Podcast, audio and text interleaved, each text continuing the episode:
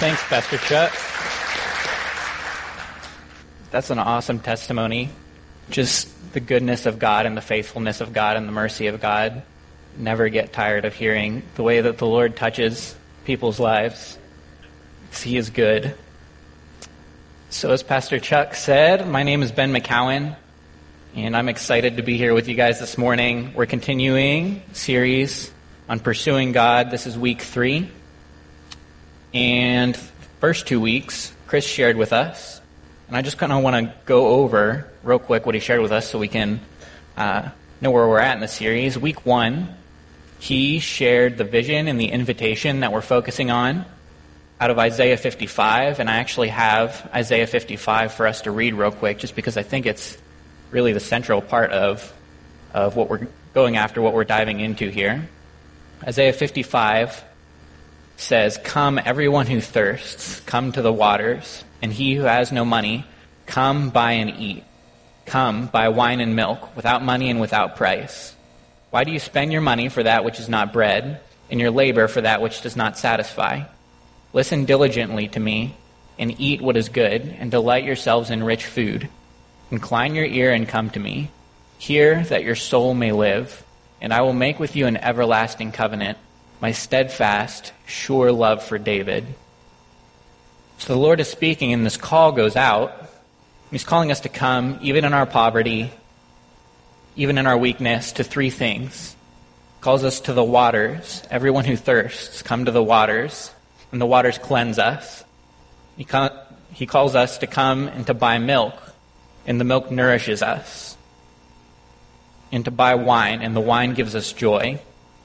So Chris shared out of Isaiah 55, and we're talking about pursuing God. Last week he talked about pursuing God with our minds. He talked about the promises of God and how we need to identify the excellent, noble, lovely things to set our minds on. But we need to be critical about what we feed our minds, and we need to be proactive in our pursuit of Him. We need to understand our minds and how they work so that we can be intentional about pressing into Him. We take our thoughts captive, the lies of the enemy, the doubts and trash that lurk at the back of our minds, and we replace them with truth. He called us to set the tone of our day with something spiritual by picking up your Bible or praying in the morning before you pick up your phone and check your email or hop on Facebook. And he finished by giving us two things to do this week that I just wanted to call to mind again if you weren't here, or maybe if you forgot, he asked us to think about how are we pursue, how are we stirred to pursue Jesus with our minds? How can we be proactive in pursuing God with your mind? Do you need a cup of coffee to sit down and just spend time with the Lord? Or do you need to have worship music playing? Or do you need to be in a quiet place? Or do you need to, you know, have a certain setting you know, take advantage of that. Understand your mind and your heart and how it works, and set aside that special time so that you can pursue the Lord with your mind.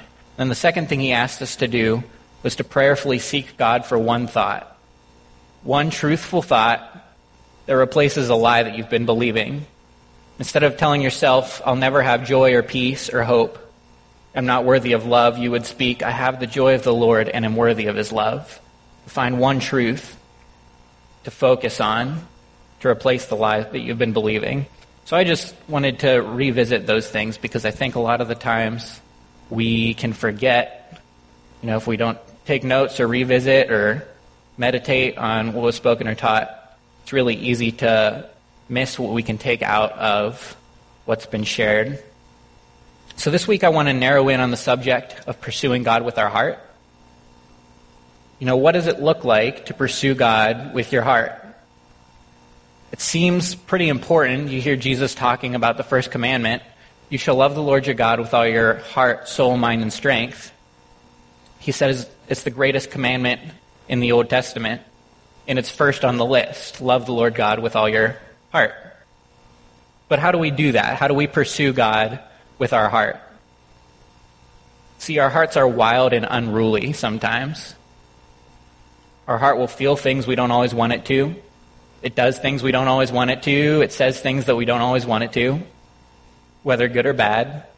How do we turn our hearts toward God and intentionally pursue Him with something so wild and unruly? And I don't think we can answer that question entirely in one day, but I kind of want to give us a direction to head toward. I think one of the greatest ways we can turn our heart toward God and pursue Him is by reminding ourselves of who He is. It sounds really simple, but I think it's something that's really difficult to put into practice. To know who He is, to know God, to remind ourselves in the face of our storms and trials, to remind ourselves who He is and that He is powerful and big. But really, it's the meaning of our lives to discover Him, to enjoy Him, to serve Him and love Him, that's what we've been put here for. It's to discover Him. So we uncover the depths of who He is, and we remind ourselves of these truths as we go throughout our day, throughout our week, throughout our life. So I want to do that today. I believe the Lord is calling us to remember who He is. And I think the part of Himself that He's revealing is Jesus as the bridegroom.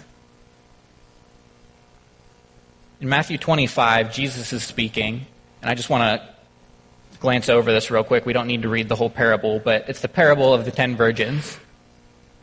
And Jesus says, Then the kingdom of heaven will be like ten bridesmaids who took their lamps and went to meet the bridegroom. And he goes on to explain how five of the bridesmaids were foolish and didn't have any oil with them. They weren't prepared for when the bridegroom came. Five bridesmaids were prepared. When the bridegroom came, they were the ones that got to enter into the wedding feast. But see, the thing in this parable is that Jesus is the bridegroom. He's speaking this parable to us. And he's comparing the kingdom of heaven coming to a wedding. He's the bridegroom and the church is his bride. It's a model used all throughout the New Testament. If you want to turn to John 3 with me, John 3, starting in verse 28, or 27, sorry. John replied, No one can receive anything unless God gives it from heaven. You yourselves know how plainly I told you, I am not the Messiah. I am only here to prepare the way for him. It is the bridegroom who marries the bride, and the best man is simply glad to stand with him and hear his vows. Therefore, I am filled with joy at his success. He must become greater and greater, and I must become less and less. So we see John the Baptist comparing Jesus to the bridegroom. His disciples came to him and asked him why he wasn't doing, doing anything about the fact that Jesus was baptizing other people as well. And John saw the reality that was Jesus' ministry would increase and his would decrease. And he was okay with that because he was a friend to the bridegroom. He wanted to see the bridegroom united with his bride. And then in Revelation 19, again, we see the model of Jesus as a bridegroom and his church as his bride.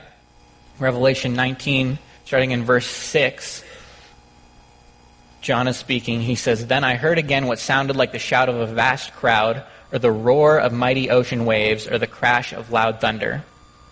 Praise the Lord, for the Lord our God, the Almighty, reigns.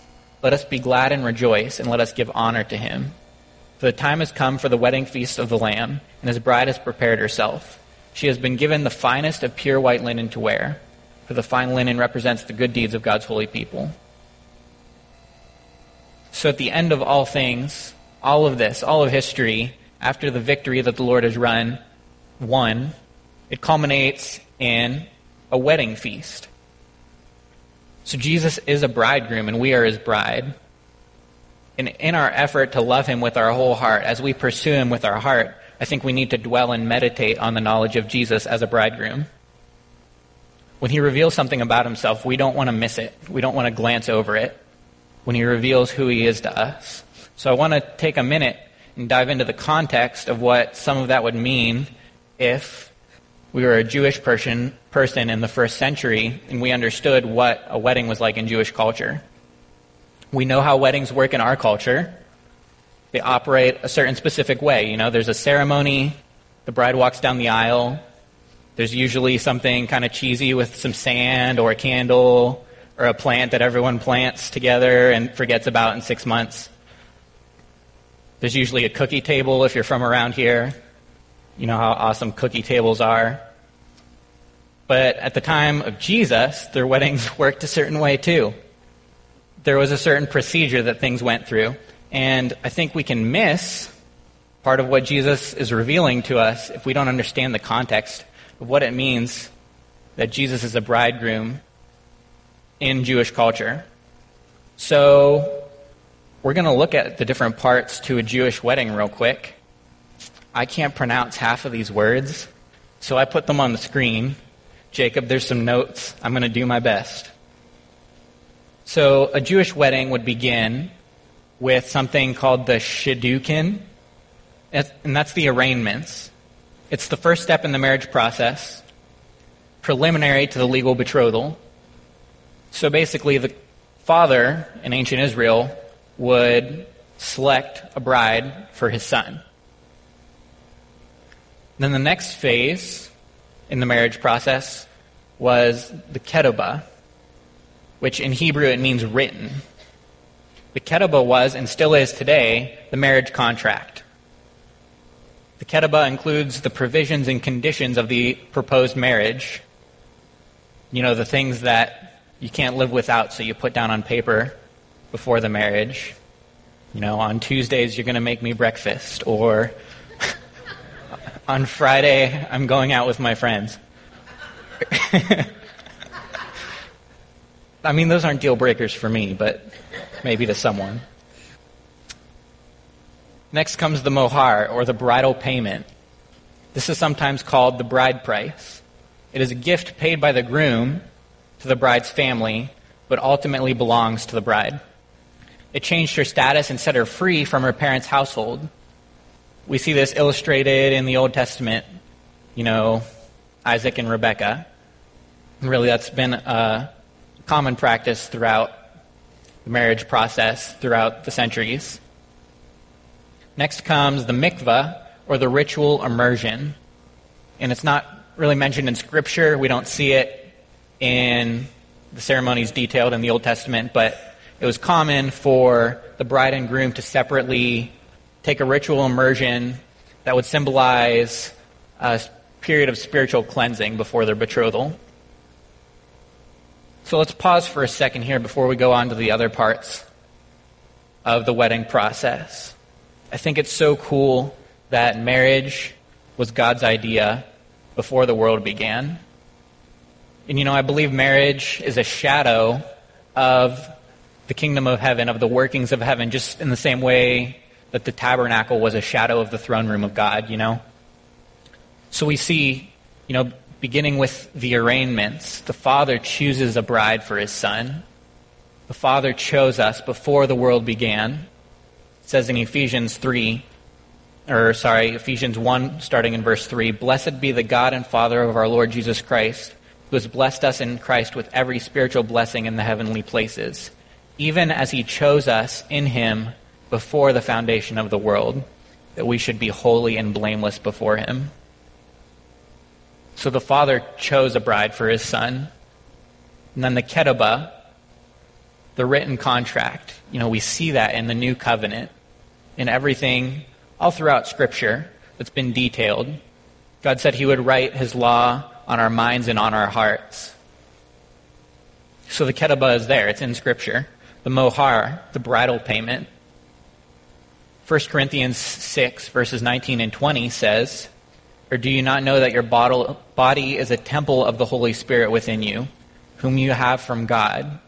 You are not your own, for you were bought with a price. So glorify God in your body. Jesus paid the ultimate price to purchase us. He paid with his life, with his blood. The bridal payment was paid. And then the mikvah, Jesus was baptized at the beginning of his mystery, ministry, and we've been cleansed by him. 1 Corinthians 6, verse 11 says, And such were some of you, but you were washed, you were sanctified, you were justified in the name of the Lord Jesus Christ and by the Spirit of our God. And next comes the period of betrothal. I'm not even going to try and pronounce that one. Erusin, something like that. But this period means sanctification or set apart. the word really defines the purpose of the betrothal period. It's a time in which the couple are set aside to prepare themselves to enter into the covenant of marriage. The Jewish understanding of betrothal has always been much stronger than our modern understanding of what an engagement is. The betrothal was so binding that the couple would need a religious divorce in order to annul the contract. You see that with Joseph and Mary in the beginning of the Gospels. They hadn't yet come together, they weren't officially married, but if he wanted to leave her because she was pregnant, he would have had to divorce her. So after the couple had undergone their mikvah or, ritual immersion, they would appear together under a huppah, which is like a canopy, and they would express their intention of becoming betrothed or engaged in a public setting, like a ceremony. While under the huppah, the couple participated in a ceremony in which items of value were exchanged, such as rings, and a cup of wine was shared to seal the betrothal vows. And from ancient times, the wedding canopy, the huppah, has been a symbol of a new household being planned. So they're under the new household, that covering. So after this betrothal ceremony, the couple was considered to have entered into their betrothal agreement. And this period was to last for one year. During this time, the couple was considered married, yet did not have sexual relations, and they continued to live separately until the end of the betrothal. So, next, after the betrothal ceremony, comes the matan, or the bridal gift. So, following this betrothal ceremony, the groom would return to his home to fulfill his obligations during the betrothal. But just prior to leaving, he would give his wife a matan, or a bridal gift, a pledge of his love for her. Its purpose was to be a reminder to his bride during their days of separation of his love for her, that he was thinking of her, and that he would return to receive her as his wife. And then during this betrothal period, the couple each had responsibilities. The groom would return to his father's house. He would start to prepare a new dwelling, a place for his bride and his new family. In biblical times, this wasn't done by building a new home. They would add on to the groom's father's household and it wasn't the groom's duty to determine when the place he was preparing was finished. It was his father's determination that would give the go ahead to re- receive his bride. And then the bride also would keep herself busy in preparation for the wedding day, usually specifically by preparing wedding garments that were uh, sewn and made ready. I think it's so cool how this lines up with Scripture. You know, we see Jesus in John 14 saying, Let not your hearts be troubled. Believe in God, believe also in me. In my Father's house are many rooms. If it were not so, would I have told you that I go to prepare a place for you? And if I go and prepare a place for you, I will come again and will take you to myself, that where I am, you may be also. And then we see the bridal gift, the matan, he leaves us with the Holy Spirit before he departs to prepare that place for us. See, the first coming of Jesus was the betrothal. He betrothed himself to us. He entered into a legally binding contract. And I think it's important to note, you know, for a divorce to happen in Jewish culture, the bride couldn't choose to get a divorce. Only the husband could make that decision. Only he can choose to divorce and break that contract and he is faithful to his word.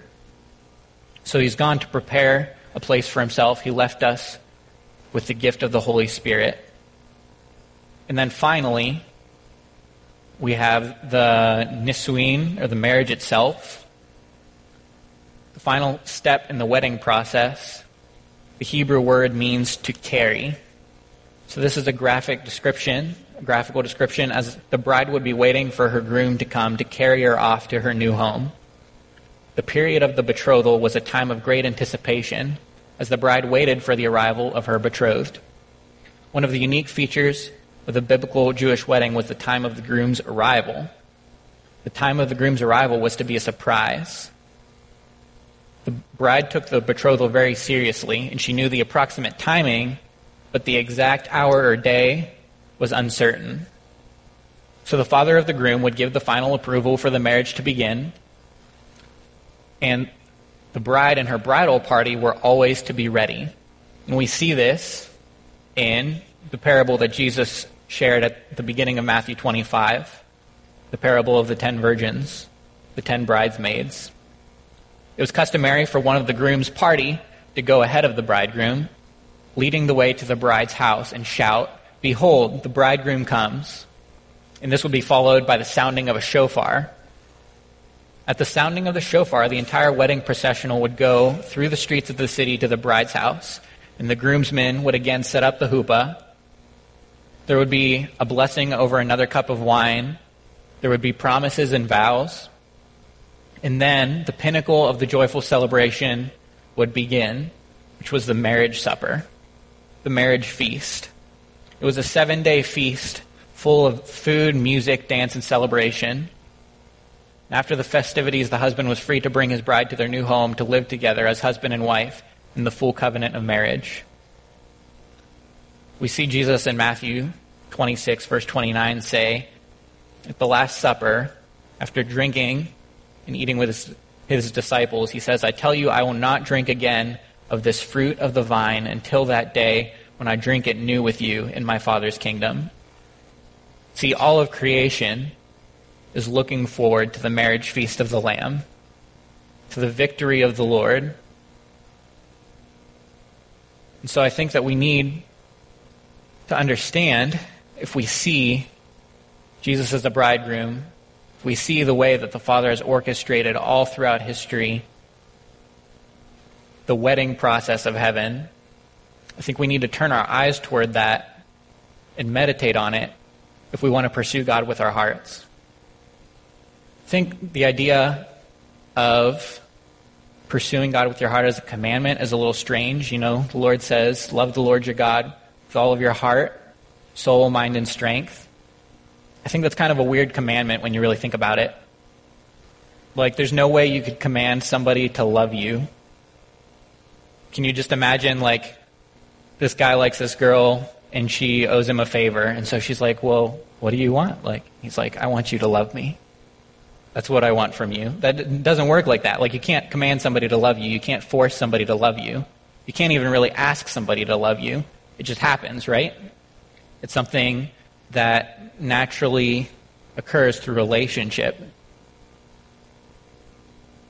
So I think it's important to recognize that that's what the Lord's calling us to, but it can't just happen based on hear and obey, you know?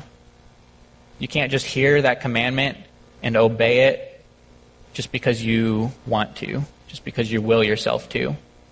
We can't just muster up love on command. I think one of the first people that really got the idea of Jesus as the bridegroom and the love that he has for us was David. David said in Psalm 27, The Lord is my light and my salvation. Whom shall I fear? The Lord is the stronghold of my life. Of whom shall I be afraid? When evildoers assail me to eat up my flesh, my adversaries and foes, it is they who stumble and fall. Though an army encamp against me, my heart shall not fear. Though war rise against me, yet I will be confident. One thing have I asked of the Lord that I will seek after, that I may dwell in the house of the Lord all the days of my life, to gaze upon the beauty of the Lord and to inquire in his temple. See, David knew the Lord. He knew him as his protector, as his savior, as his God, and he longed for him. One thing have I desired of the Lord that I'm going to seek. He knew that the Lord was the only thing that would satisfy. That sounds like love, doesn't it? Longing. We can look at his creation as a reflection of him.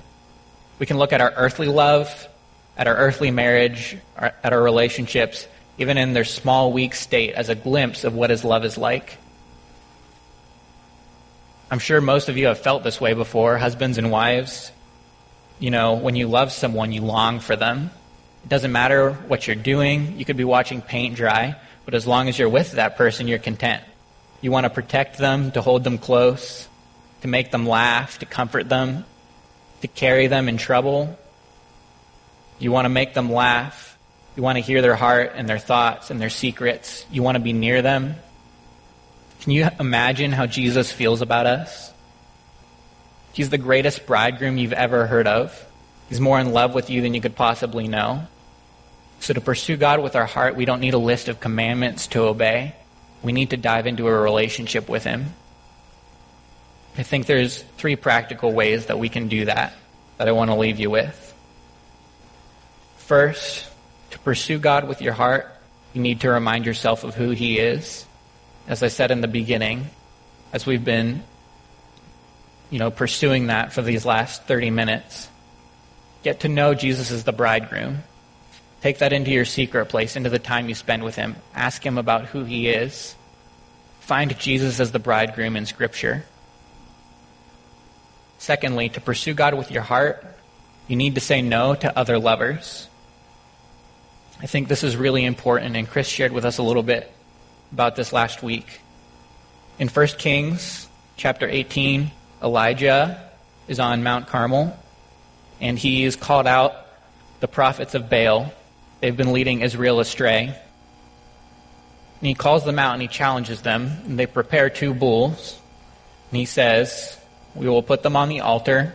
We will cry out to our God, and whichever God answers with fire, he is God, whether Baal or the Lord. So I just want to read you this real quick, just a piece of it. Starting in verse 26, 1 Kings 18. It says, And they took the bull that was given them, and they prepared it and called upon the name of Baal from morning until noon, saying, O Baal, answer us. But there was no voice, and no one answered. And they danced around the altar that they had made. And at noon Elijah mocked them, saying, Cry aloud, for he is a god. Either he is musing, or he is relieving himself, or he is on a journey, or perhaps he is asleep and must be awakened. And they cried aloud and cut themselves after their custom with swords and lances until the blood gushed out upon them. And as midday passed, they raved on until the time of the offering of the oblation, but there was no voice. No one answered. No one paid attention. You see, idolatry is committing adultery with another God. Idols are abusive. They require you to dance for fire. They require your blood and your life and they give you nothing in return. No one answered. No one paid attention. We have to say no to the things that would steal our affection for God. We have to keep our eyes and our hearts on Him. And the third thing, to pursue God with your heart, you need to leave behind the things of old. Just a chapter later in 1 Kings 19, the Lord called Elijah and told him to go to Elisha, son of Shaphat, and to call him as his successor. So Elijah went and found Elisha, son of Shaphat, plowing a field. There were twelve teams of oxen in the field, and Elisha was plowing with the twelfth team. Elijah went over to him and threw his cloak across his shoulders and then walked away. Elisha left the oxen standing there, ran after Elijah, and said to him, First, let me go and kiss my father and mother goodbye, and then I will go with you. Elijah replied, Go on back, but think about what I have done to you. So Elisha returned to his oxen, and he slaughtered them. He used the wood from the plow to build a fire to roast their flesh. He passed around the meat to the townspeople, and they all ate. Then he went with Elijah as his assistant. You see, Elijah, he came and he threw his cloak across Elisha, and he called him, into a life with God. And Elisha wanted to turn back to the old things, to say goodbye to his father and mother. And Elijah replied, Go on back, but think about what I have done to you.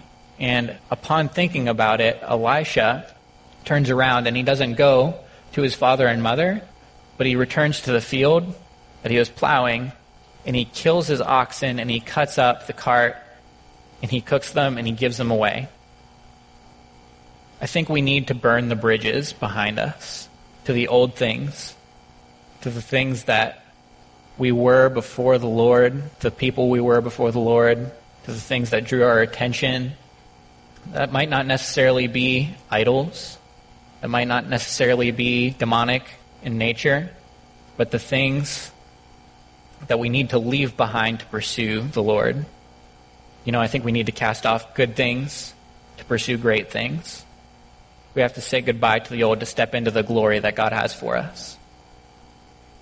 So we're going to pray, and I'd invite you, if you want to know Jesus as the bridegroom, if you want your knowledge to increase in that, your relationship to increase with Him in that, in that way, in that aspect, or if you feel like you've been distracted, if you feel like your eyes haven't been on Him, if you want more, if you want to pursue God with your heart, and you want to join with somebody and pray for that, pray towards that, we're going to have the ministry team come up. And I just encourage you this week to keep your hearts pursuing Him, keep your eyes and your hearts on Him. So, Father, I thank you that you presented your Son to us as a Savior, as our Redeemer, as a faithful witness to who you are. And most of all, I thank you that He is our bridegroom, that we, the church, are your bride. I ask that you would continue to reveal yourself to us more and more so that we would know you. Lord, just set our hearts on fire with desire for you.